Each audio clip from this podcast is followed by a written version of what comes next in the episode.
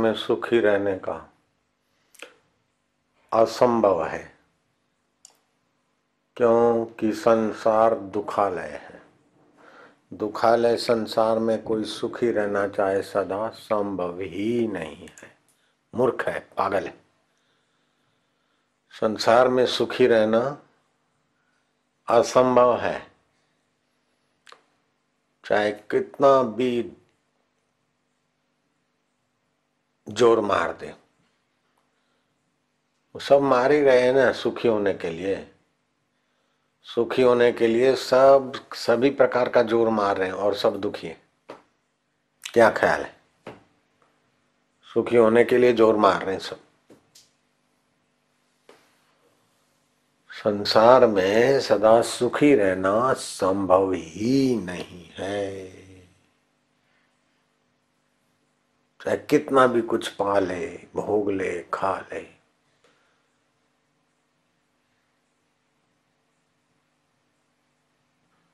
इसीलिए आत्मज्ञान चाहिए। विवेक चाहिए। अविवेक मिलेगा सत्संग से। विवेक का नौवा हिस्सा बुद्धि है। विवेक जितना बढ़िया, बुद्धि उतनी बढ़िया होगी। खाने पीने का, बच्चे पैदा करने का विवेक, ये कोई विवेक नहीं है तो साधारण सूझबूझ है। ये तो अनपढ़ मूर्ख कहलाने वाले जीव जंतुओं को भी है। विषय सुख में कूद पड़ना, ये तो मूर्ख जीव जंतुओं के पास भी है। जैसे दिए से मज़ा आता है, पतंगियों को पता चलता है, चले जाते, परिणाम क्या होगा? कुछ नहीं। मछली कुंडी में फंस जाती है, भंवरा कमल में फंस जाता है। हाथी हाथ, नकली हाथी में, खड्डे में जा गिरता है। ऐसे ही मनुष्य लवर लवरी में जा गिरे, काम विकार में जा गिरे, लोभ में, स्वाद में जा गिरे तो ये कोई बड़ी बात नहीं है। ये तो पशु जैसा जीवन है। बच्चे पैदा करना तो कीड़ी भी जानती है, बच्चों को सुरक्षित कर देना, ये कीड़ी भी जानती, मकोड़े भी जानते। ये कोई बड़ा बात नहीं है। सत्संग से जो विवेक होता है, वो विवेक की बात है। बिनु सत्संग विवेक न हो राम कृपा बिनु सुलभ न सोई। कोई ऐसे शुभ कर्म और शुभ मांग है, तब अंतर्यामी परमेश्वर आपकी शुभ मांग और शुभ कर्मों का साक्षी है, फिर वो आपको प्रेरणा देगा। तभी आप सत्संग में पहुँच सकते। अथवा तो पुण्य जोरदार हो तो सत्संग में पहुँचेंगे नहीं तो सत्संग की जगह पर रहने को मिल जाए, तभी भी अभागे लोग सत्संग में रुचि नहीं करेंगे। गप सप में। आनंदमयी माँ आखिरी श्वास गिन रही थी। कितना कीमती समय था और जाते जाते कहा कि आश्रम की सेवाएँ और काम ऐसे ढंग से करना कि सत्संग का त्याग न हो जाए।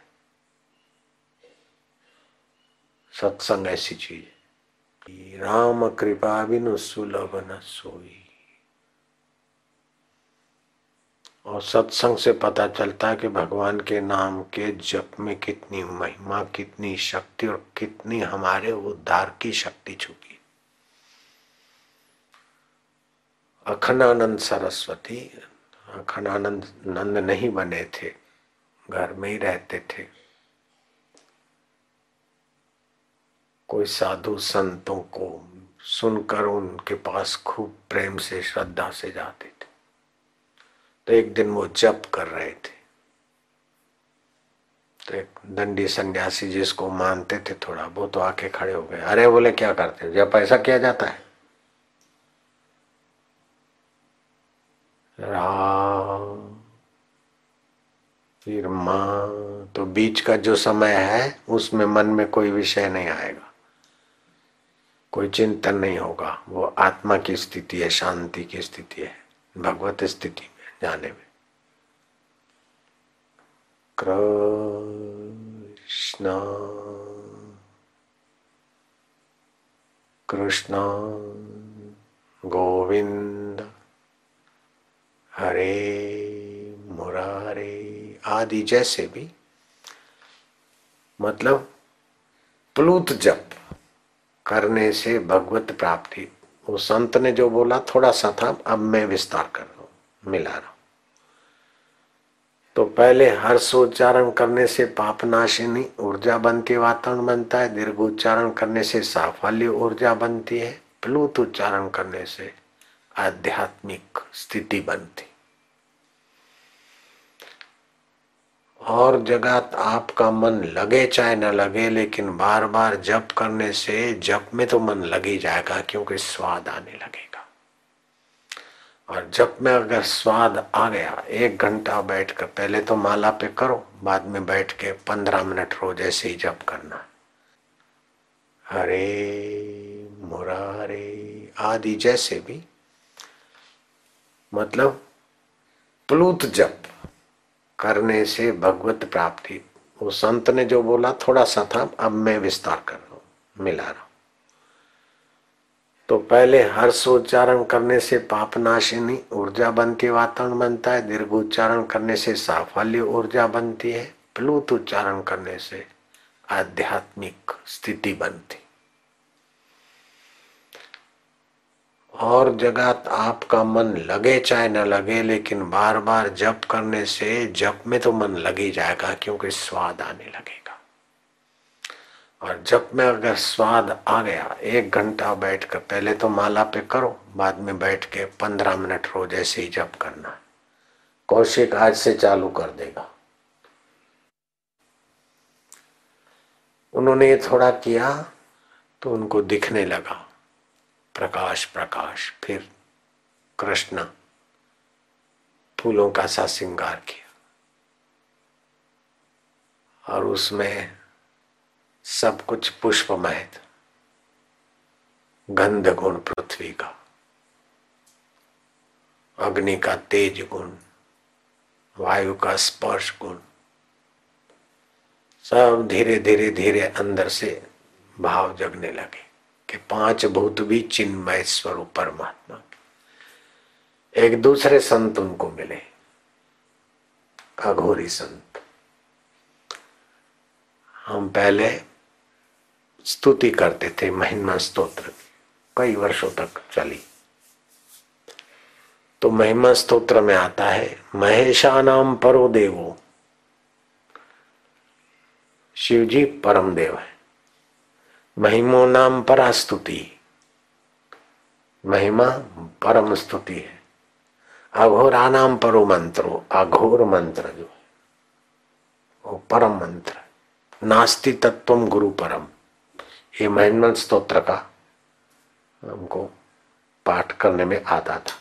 महेशा नाम परो देवो, महिमो नाम परास्तुति अघोरा नाम परो मंत्रो नास्ति तत्व गुरु परम, आदि आदि।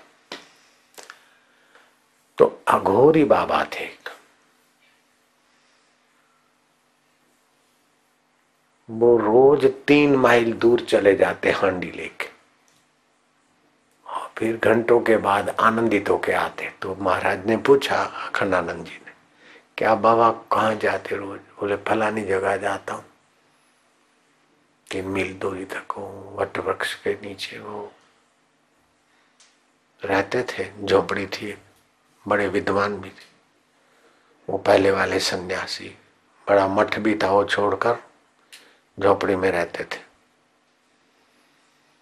और ये अघोरी बाबा जहाँ रहते थे, मोकलपुर के आसपास जहाँ भी तो तीन मील दूर मतलब पाँच छः किलोमीटर रोज जाते, हांडी लेके, मिट्टी की। और फिर देर से लौटते थे। बड़ी प्रसन्नता रहती थी। बोले, बाबा, कहाँ जाते हो? बोले, जाता हूँ। तो वहाँ श्री रामचंद्र जी का जैसा राज्य अभिषेक हुआ था, वातावरण हुआ था, वो मुझे दिखता है और बड़ा आनंद आता है। तो ये बात मेरे को लालजी महाराज ने भी बताई थी कि मेरे को राम राज्य कैसा हुआ होगा, ये इच्छा थी तो मेरे को भी ऐसा ऐसा दिखा। तो मैंने कहा, देखा तो कैसे हाथी वाथी बोले, अभी तो बहुत छोटे हाथी उस समय बहुत बड़े बड़े वट वृक्ष देखा, बोले ऐसे बड़े बड़े हाथी राम राज्य का। जब मैंने संकल्प करके भावना की तो राम राज्य का सारा दृश्य दिखाई दिया।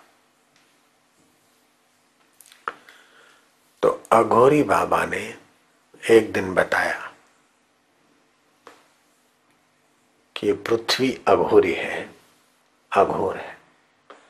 अघोर माना इसमें शुभ अशुभ, चाहे इसमें गंदगी डालो, मलमूत्र करो, चाहे फूल डालो, सब सह लेती, सब अपने में समा लेती। पृथ्वी अघोर है। जल अघोर है। ब्राह्मण ना हो, कसाई ना हो, साधु ना है। गंगा जल में अथवा किसी जल में कोई कुछ भी करे जल सब स्वीकार कर लेता। वायु अघोर है। कैसी भी चीज़, सब में वायु का स्पर्श है। अघोर है। ये नहीं, ये ये नहीं, ये ऐसा नहीं है पकड़ वायु। जल अघोर, पृथ्वी अघोर, तेज अघोर है। अग्नि में कुछ भी डालो, घी डालो, चाहे मिर्च डालो, चाहे कुछ भी डालो। लक्कड़ डालो, चाहे मुर्दा डालो। अग्नि सब के लिए अपना खुले द्वार ऐसे ही आकाश भी परम अघोर है। शमशान भी आकाश में और कब्रस्तान भी आकाश में, मंदिर भी आकाश में, गुंडे भी आकाश में, साधु संत भी आकाश में। चोर भी आकाश में, साहूकार भी आकाश में। सबको धारण कर।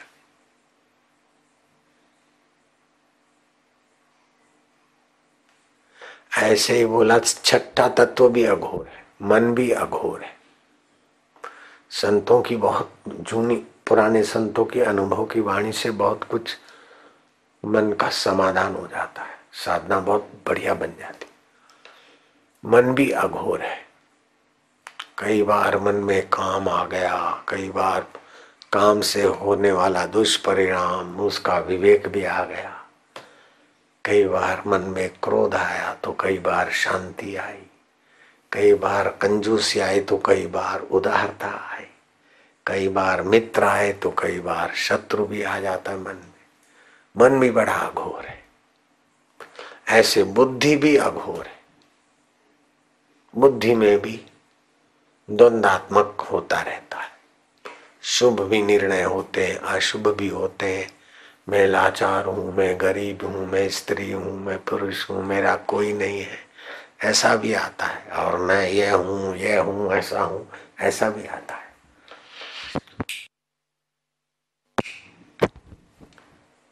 तो ऐसे ही परमात्मा भी अघोर ही अघोर आत्मदेव है, उनका अधिष्ठान। सात बातें जो अघोर है परमात्मा की, पृथ्वी, जल, तेज, वायु, आकाश, ये पाँच भूत। मन, बुद्धि भी उसी के फूलने तो वो स्वयं भी महा अघोर आत्मदेव है। सबका अधिष्ठान बना बैठा है।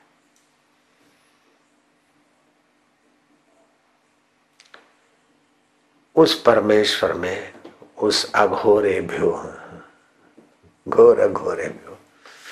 उस अघोर आत्मा में अपनी रुचि, प्रीति और अपना ज्ञान उधर को लगाए। तो दुखी होने का सवाल ही नहीं पैदा होता।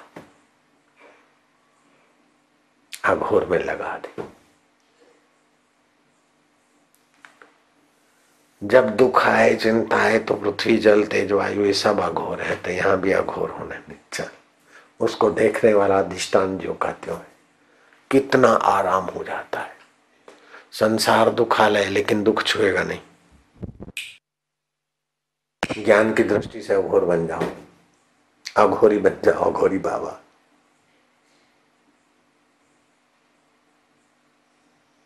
दुख कितना भी बड़ा लेके लेकिन देखो, अघोरी है हम तो भाई।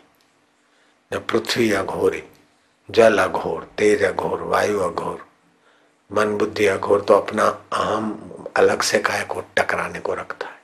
अघोरों के साथ मिलकर उस अघोर के आधार स्वरूप ईश्वर में उपाय खोजो, लेकिन न त्यागी बनो, न रागी बनो।